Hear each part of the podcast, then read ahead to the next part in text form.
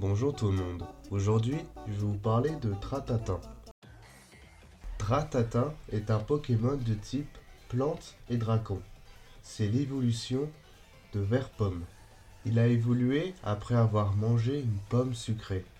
Il attire ses proies, les Pokémon insectes, en dégageant un parfum mielleux. Son corps est recouvert de nectar. La peau de son dos, particulièrement sucrée, constitue jadis le goûter des enfants. Il se nourrit particulièrement de pommes sucrées, mais il peut aussi manger des petits Pokémon insectes, en attirant par son miel onctueux.